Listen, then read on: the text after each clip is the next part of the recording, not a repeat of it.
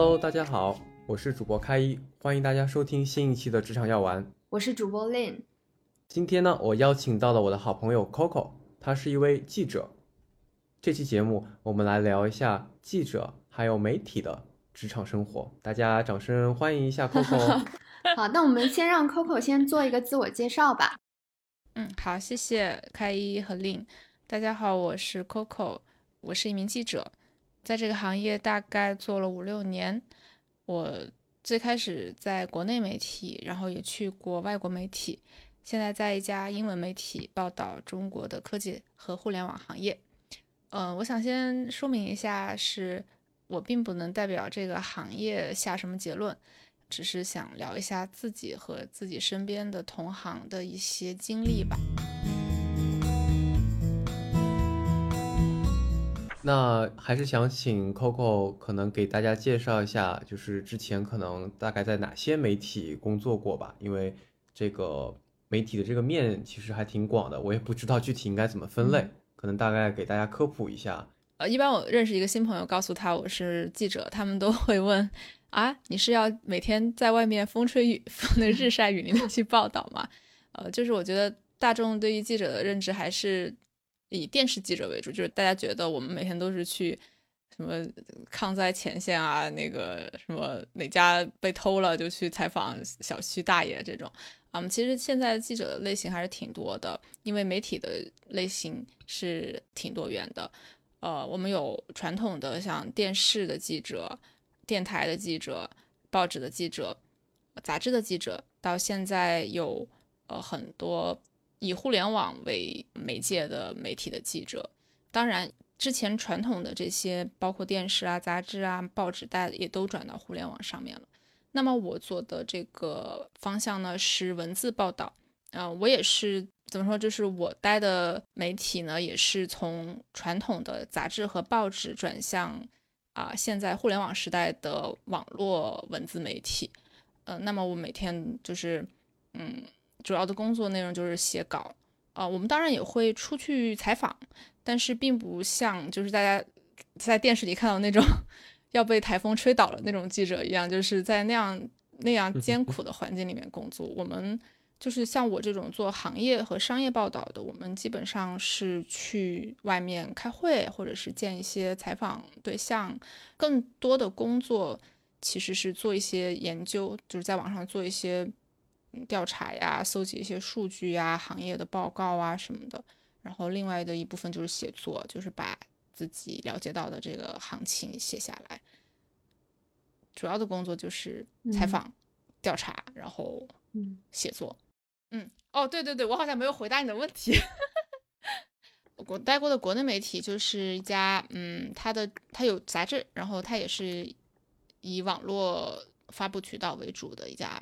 做财经的媒体，然后我去了一家国外的媒体，是一个，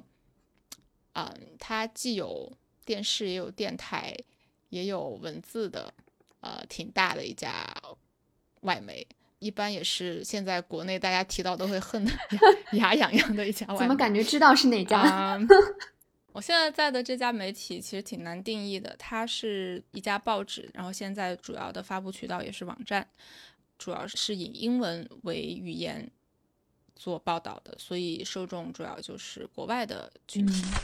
哎，那我想问一下 Coco，就是你现在报道，刚才你有提到吗？你现在报道的更多的是这个互联网科技领域的新闻，那又是在一家外媒的情况下。就是一般对于这种类型的报道，就是它会不会有一种所谓的，比如说调性，或者说你会依据比如说外媒比较喜欢的这个风格来写这样的一些新闻报道或故事？呃，外媒确实是有他自己的，我们叫 agenda，嗯，议程，或者说有他自己的立场。其实中国媒体也有自己的立场，我觉得。这个事情跟媒体的传统不一样有有关系吧？呃，就是在国内的话，大家应该熟悉一句话，叫做“媒体是什么的喉舌”。但其实，在国外，就是西方的媒体，他们的传统是监督权力，所以就是他们不仅在中国会批判中国的很多事情，他们在自己的国家也会 批判自己国家的事情，而且中国的这个政治体制跟西方的体制确实很不一样，所以很多事情他们确实没有办法理解。那么，尤其是在做时政报道的时候，他们会显得尤其的负面或者是批判吧。但是，像我们。现在有越来越多的外媒，他比较关注的就是非时政类的中国的财经报道。在这方面的话，他们一般只是会看中国的大公司，因为中国有很多大公司跟西方的这个资本市场的连接还是挺紧密的。那么，呃，西方的投资者也挺关注这些公司的动向，包括一些独角兽什么，他们的上市的情况啊、融资的情况啊等等，这些呢都是比较的。跟政治无关的，我觉得在报道方面也会相对的客观一些。但是不能否认的是，这商业领域也是跟政治分不开的。比如说今年，啊，互联网科技领域受到了很多的监管，那么这个监管环境对于整体的这个行业的影响也是不可以被忽视的。所以今年国内媒体也好，国外媒体也好，如果大家在看这个科技互联网这一块的话，虽然它听起来跟政政治无关，但是。在今年看来，特别的受到这个监管环境变化的影响。所以听上去，其实 Coco 你的这个工作的内容啊，和我们这个做播客还挺像的，都是内容生产。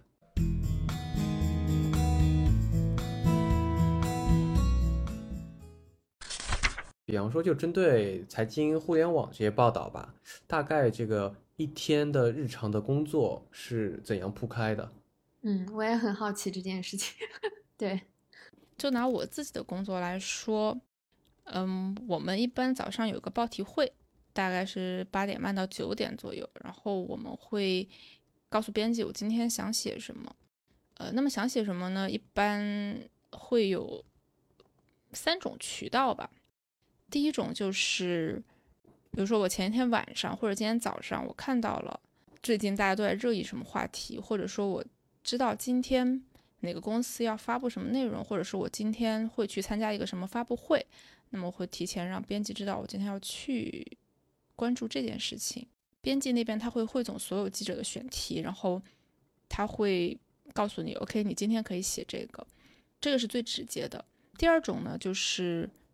嗯，我并不知道我今天会不会有新闻出来，比如说我跟编辑说我今天会去见一个信源。就是一个行业内部的人，他可能会提供给我一些内部的消息，但是我并没有把握，那么我就只能跟编辑说，呃，我不确定今天会不会有新闻。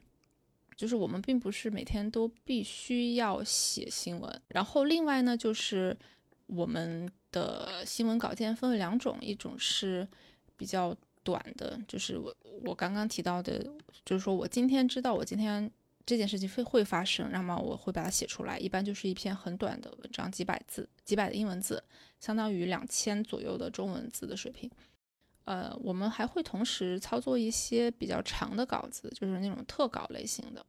他们一般是对于当下一个话题的更深入的探讨或者分析。啊，这种稿子呢，一般是就是在我不忙的时候，比如说一般是下午不不那么忙的时候。我会来操作这些长稿，长稿大概，呃，英文大概有八百到一千两百字的英文，对应中文可能是一万字的样子，啊，这种稿子一般会写一周到两周的时间。了解。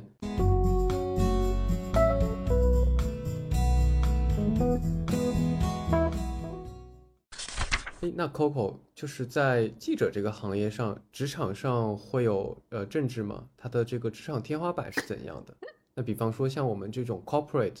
嗯，并不是生产内容嘛，做产品啊等等的，我们其实有团队，对吧？有一个团队，那么团队也有一些指标等等的，那这些肯定会是，呃，涉及到这个办公室政治嘛。然后包括可能每个人他如果想要，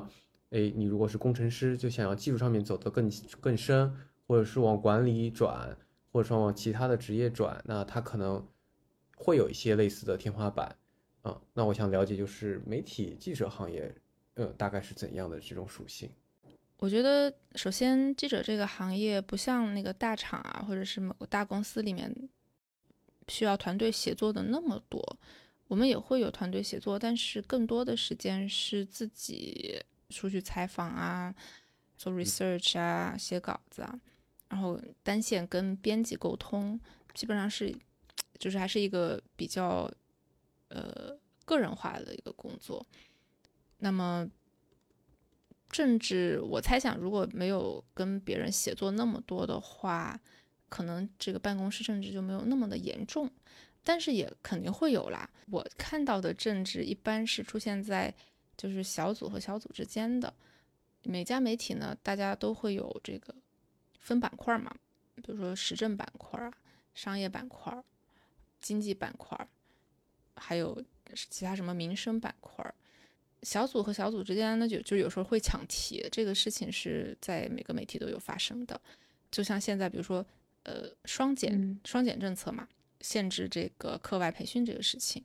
它其实是一个要归类，它它也是一个商业的问题，但是它也会影响像这个好未来、新东方这种中概股公司的股价，它又算是一个财经类的话题，那它肯定更是社会民生类问题。就是这个时候呢，会出现 好几个组都想抢着报道这种比较热点的话题，那么这个时候政治。就是确实是会出现的，这个是我觉得在新闻编辑室里面比较常见的一种政治吧。其他的就是个人与个人之间，特别是比如说我们同一个组的同事，就是我们都是报道商业组的，我们同事一般还比较融洽。大家有什么料呢？呃，会这个 互相沟通沟通，就是处于这个合作的关系。当然呢，就是很少的时候。说这个文章，我们都觉得我们两个贡献差不多，那么谁应该把名字放在前面？这个有时候哈会有一点这个问题，还是比较少吧，就是偶尔会有这样，就是因为署名的问题有争议。大多数时间的话，同组内的这个记者都是比较合作的关系。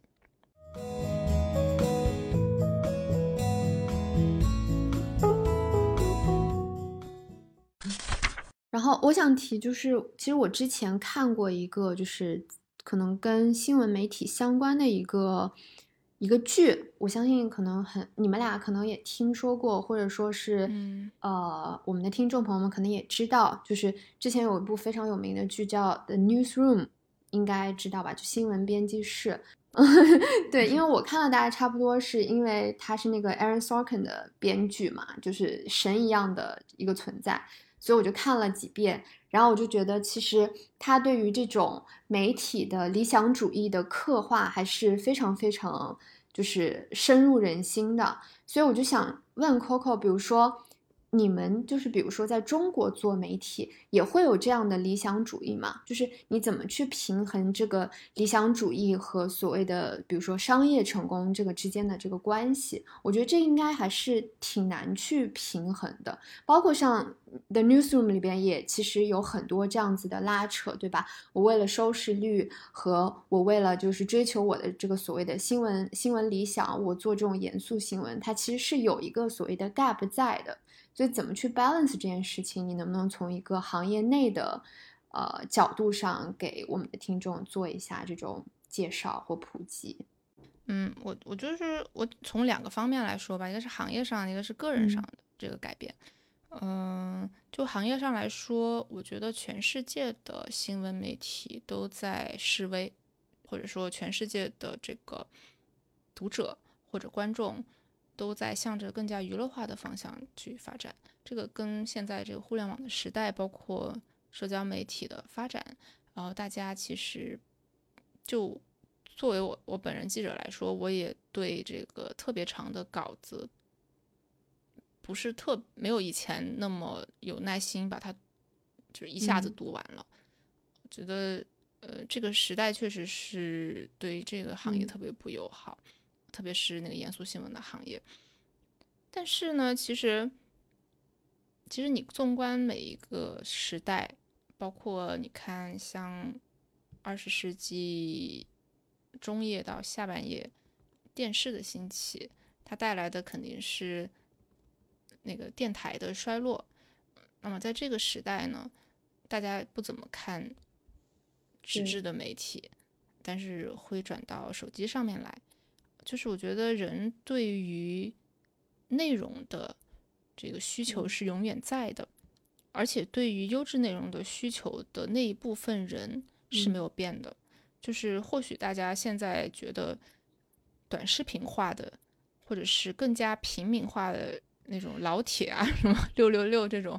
内容越来越多，是因为呃，我觉得普通人的这个发声的渠道是越来越多的。他好像把严肃的内容的那一块儿挤占了一些，这个是不能否认的。我我并不评判它是一个好事还是坏事，但是我个人认为，就是对于优质的、严肃的、准确的、有时效性的内容的这个需求是一直都在的。呃，我有查了一下那个。各大上市的媒体公司的财报可以分享一下，就是我觉得，就全世界把这个新闻做成一门生意做的最成功的，算《纽约时报》吧。彭博社没有上市哈，先不说，《纽约时报》是个上市公司，它呃去年的这个营收里面大概有百分之将近百分之七十是来源于啊订阅用户。就是付费新闻这个事情，在国外是被印证了是一个成功的模式。那么在中国的话，我们还没有听说过纯粹是因为新闻内容，因为读者对新闻内容的这个付费而就是存活下来的媒体。国内有一些像财新，去年疫情以后，他们获得了订阅用户上的很大的增长。嗯，这是我们觉得一个非常。高兴看到的方向，我觉得纯粹用优质的内容做成功这件事情是还是非常有非常大的可能性的。对，比如说新闻媒体它的这个商业化的部分，它怎么样能够实现这种新闻理想和 理想和现实？理想和现实，嗯，那这个行业在理想和现实之间的这种这个困境，确实也是存在的。呃，像我们就这个整个行业的广告的收入，非常非常大的一部分都被互联网这个娱乐的平台 抢走了，包括这个抖音啊、什么微博啊之类的，这个是毋庸置疑的。嗯，所以现在媒体也在越来越呃，更多的把更多的精力放在就是挖掘新的呃这个。收费模式啊，或者是新的这个，嗯，那个盈利的模式，呃，我觉得从个人的角度来说，从事这个行业的人，肯定都是首先他肯定是理想主义者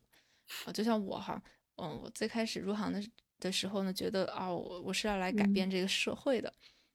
但是。慢慢的做了几年以后，你会发现，就是你写一篇稿子，其实对某个行业或者是某个事件，它并不能起到特别大的这个改变的作用。嗯，就是慢慢到后来，你这个理想主义会会幻灭啊，但是你会接受另外一种新的现实，就是其实你做这个事情，呃，你不要把它神圣化。呃，也不要看轻它。嗯，现在的这个心态就是说，我只是做历史的注脚，就是我不说假话，然后我努力的把一件事情的历史的第一稿写好就可以了。了解，感觉这个呃回复非常的这个有点壮烈的感觉。没有，就是已经躺平。是。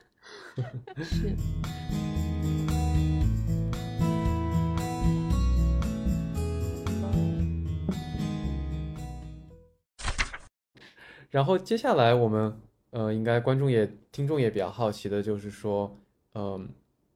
互联网其实就是以以流量为王嘛。那其实流量也是靠着好的内容。那比方说 B 站上一些好的视频，它可能产生了好的内容，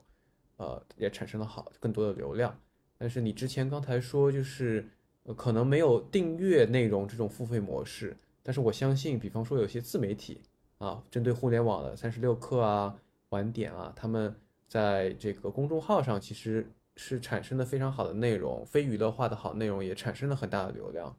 呃，那这种嗯盈利吗？然后更大范围来说，就是整个记者这个行业或者媒体这个行业有哪些这个盈利的模式？嗯，第一个模式当然是让读者付费，这是我刚刚有提到，包括像《纽约时报》的例子，啊，还有一些非常老牌的媒体，大家都呃在这个用优质的内容吸引付费，啊，另外一个模式就是，嗯，我觉得比较典型的是像彭博社和路透社这种，对他们来说，新闻是一个支出部门，但是他们是靠别的。业务把它撑起来的，像那个路透，它的财报里面你可以看到，它大部分的收入是来源于，就是给顾客做法律啊、财务咨询啊这方面的业务，对公的业务。嗯，彭博就不用说了，他就是靠卖那个彭博机赚了很多钱嘛。然后，嗯，现在这个全球的大部分的媒体，以我观察的话，嗯，大家一个除了广告还有。呃，订阅之外的第三个比较主流的模式就是办活动，这个峰会、那个峰会啊，什么论坛啊什么的，就是基本上你知道的所有的媒体，大家都在办这个事情。第一是它可以增加你的影响力，第二是它可以整合其实你手头有的人脉资源，你比如说大家认识的这个行业领袖，还有。政府的领导，还有高校的这个学者，大家把他们聚到一起，有一个这个交流的空间，还可以收这个赞助，还可以卖门票，就是现在所有的媒体基本上都在做这个事情。嗯，嗯但是去年疫情以来，这个业务被打压了很多。据我所知，有一些主要靠办活动为生的媒体，啊，就去年的时候过得比较艰难。还有一些比较创新的模式。呃，一个是像你刚刚提到的三十六氪，大家印象里他们也是一个做互联网和科技领域的媒体，但是他们其实另外一个主要的身份是做创投，就是他们好像自己搞那种孵化器，他们也会做一些类似于财务顾问的角色，比如说我想求购一个创业公司的股权，或者是我想卖出去我手上有的这个。创业公司的股权，我可以找到他们做一个中间人，来达成这个交易。他们现在做这个事情，呃，然后还有一些比较有创意的媒体，比如说像，呃，香港有一个媒体，啊，它其实不不能不能算是那种传统媒体，它其实是一个有点像 blog 那种形式，博客的那种形式，叫 The Matters，就它这个平台是一个。就是它会发行这个虚拟货币，类似比特币这种东西，然后我在上面就是发优质文章得到的，获得的那个点赞会相应的生成虚拟货币，我可以得到这个收入。所以就是优质的作者会因为这个被吸引到这个平台上面来，就是他们的内容是可以变相的得到一笔收入的，而且这个收入是就是说不需要读者去买单，而是。这个由这个虚拟货币这这这这个系统来来为他们买单。了解。那我听说，比方说像这个三十六氪或者或者晚点，他们就是报道很多互联网的新闻嘛，然后听就是观众有很多，所以有的时候，呃，作为这种公司或者是被报道对象，有的时候也会也会有这种付费的行为，那可能就是不管是从内容上还是。呃，就是说曝光曝光率上是不是这些被报道的这个行业内的人也会也会有这种付费的渠道啊？这是我听说的。被报道的行业内的人，就是比如说我报道你们公司啊，就那种业务的话，呃，我们应该叫做，就是以前叫做写软文。现在好像有别的名字，大家会取不一样的名字，比如定制内容啊，或者是叫什么，呃，反正类似就是你们公司想做宣传，但是你们又不想做纯粹的贴一个广告，对吧？那么你们会呃请这个公司来为你讲一个故事，然后把它包装成一篇类似于新闻稿一样的东西，发在这个平台上面。一般这种内容呢，正规的媒体是会在这个内容的旁边做一个标记，就是说告诉大家这个是一篇呃广告内容，就是他会这么这么说明一下的。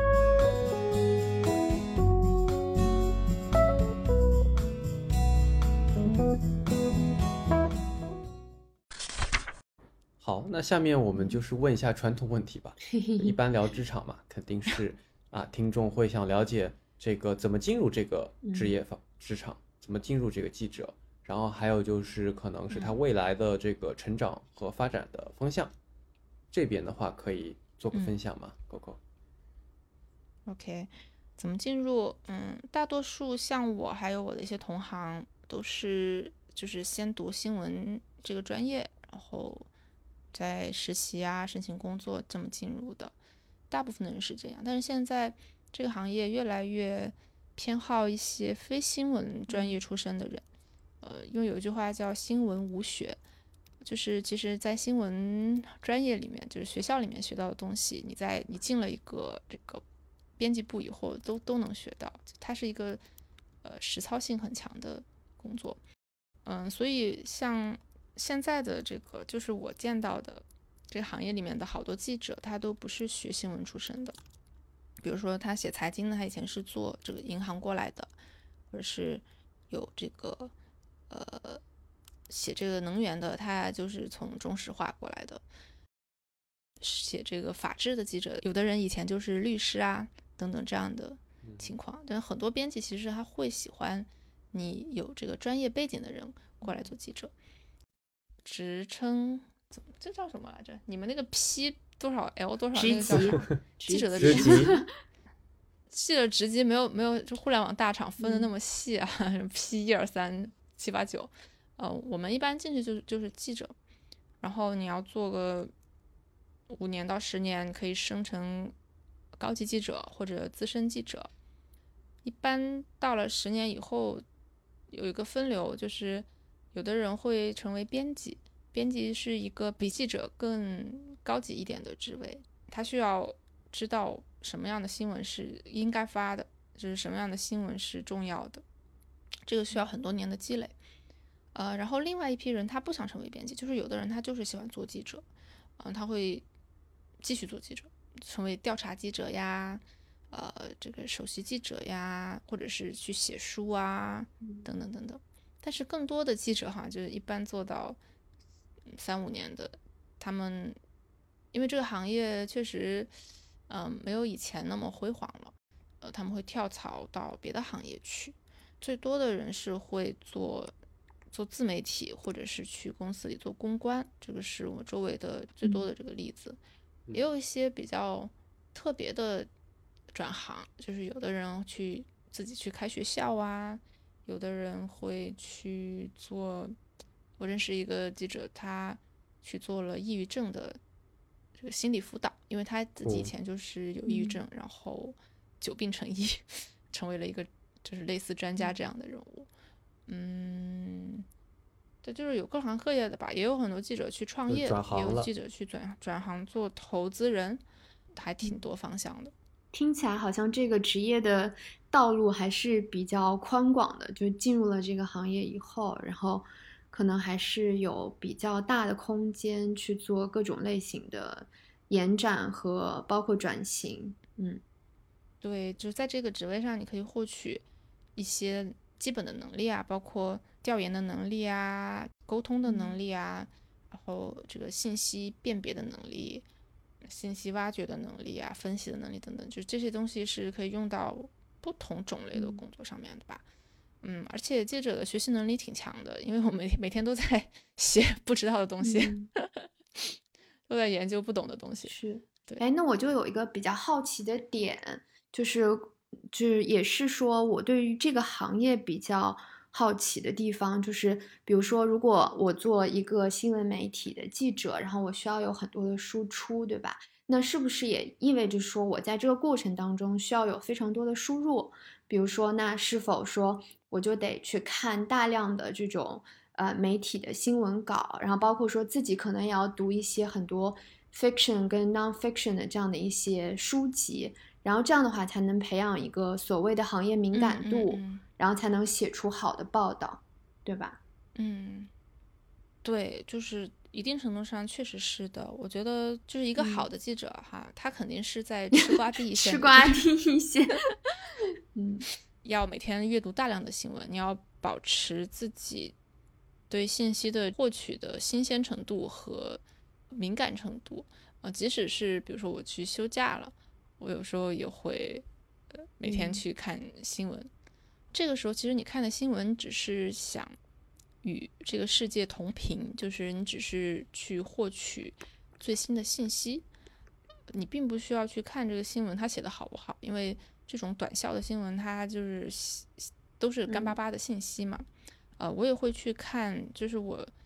我这么多年基本上把以前普利策获奖的获奖的一些这个 feature writing 都、嗯。都看过了，呃，就是我会去看那种得奖的作品，看他们是怎么讲故事的，呃，这个也嗯是很重要的。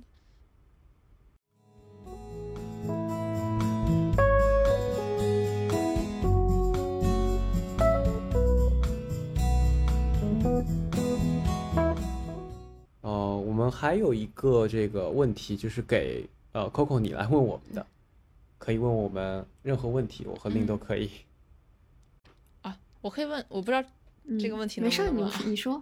今年互联网这个行业受到了很多监管嘛，就会对你们这种从业者对这个行业未来的信心有一些打击嘛？就是你会觉得，嗯，它现在没有以前那么疯狂的高速的增长、增长嗯。其实我我我讲实话，我觉得就是呃，最近其实我们知道，就今年是一个监管的大年，就是大部分的互联网行业都会受到各种这种比较偏政治或者监管的因素，呃，会会有一定程度上的影响，包括说整体的这个业务发展的速度，其实相对来说也是会。受到比较大的这样的一个影响的，其实它的速度也是放慢了。因为我其实个人的一个感知，包括在这个行业里的感知，是我觉得可能国家更多的还是希望说，原来早期的时候可能是互联网这个行业非常丰富嘛，就是发展的非常快嘛，非常 prosperous，对吧？但是它可能解决的只是互联网效率的，就大家生活效率的一个提升。但是你说，如果从一个国家的角度上来讲，我认为还是从它还是会从更高维度上去看，所以他需要说这个行业里边的，比如说科技，然后包括实业能够获得一定程度上的发展。然后之前就比如说互联网这个行业当中造了太多的富豪，对吧？就大家经常看到说啊，一个公司上市，然后这批人全部都财务自由了，对。但是它本质上来说，可能。并没有给这个，比如说社会的公平带来更多的一些就是 benefit，所以我觉得就是国家可能出于这样的一个一个考虑，才会去做这样的一个调整。而且我认为就是说这件事情可能是短期就是国家来做这样的一件事情，然后但它其实从长期上来讲，它还是在呃重构就整个的这个。一个一个产业，然后包括说，我觉得国家应该是有更多的呃思考，就关于说，比如说我的经济结构，然后上层建筑和这个经济基础怎么样去做一个协调，是出于这样的一个考虑才会去做这样的一个调整，嗯，所以我觉得会受到一定的影响，但是我觉得短期之内看起来好像是一个益，但是我觉得长期来说是一个养，嗯。非常完美的 采访回答。OK，啊，非常感谢 Coco 今天抽空也是非常晚的时候啊，我们录制这期节目。是的。然后也希望这个 Coco 也继续坚守作为记者的这个理想。嗯、是的。第九期呢，我和 Coco 一起录制了一期关于三十岁焦虑这个话题。对，Coco 可以也是来，对对，可以宣传一下你的这个播客好了。啊，对我也有一个播客叫派森路口，然后派森就是 passion 的意思，嗯、就是我们这个播客主要想探索，呃，不同的朋友他们人生的 passion 是什么，然后为什么可以坚持这个道路，或者是如果他们之前没有走在自己最想走的那个道路，是怎么样转过来的。嗯谢谢谢谢 Coco 今天加入我们。对，我们会这个附上这个链接，会对附，上 Coco 哦播客的对对链接，我我觉得我们也可以发这个是。算是一个串台。可以啊，可以啊。嗯，对，所以啊、呃其实今天也是非常好的，不要暴露更多的个人信息了。所以也是非常感谢今天 Coco 来到这个我们的节目，然后做客，然后也非常希望说我们的听众朋友们能够持续关注我们的节目，然后我们也会通过就知识星球，包括我们的一些微信的。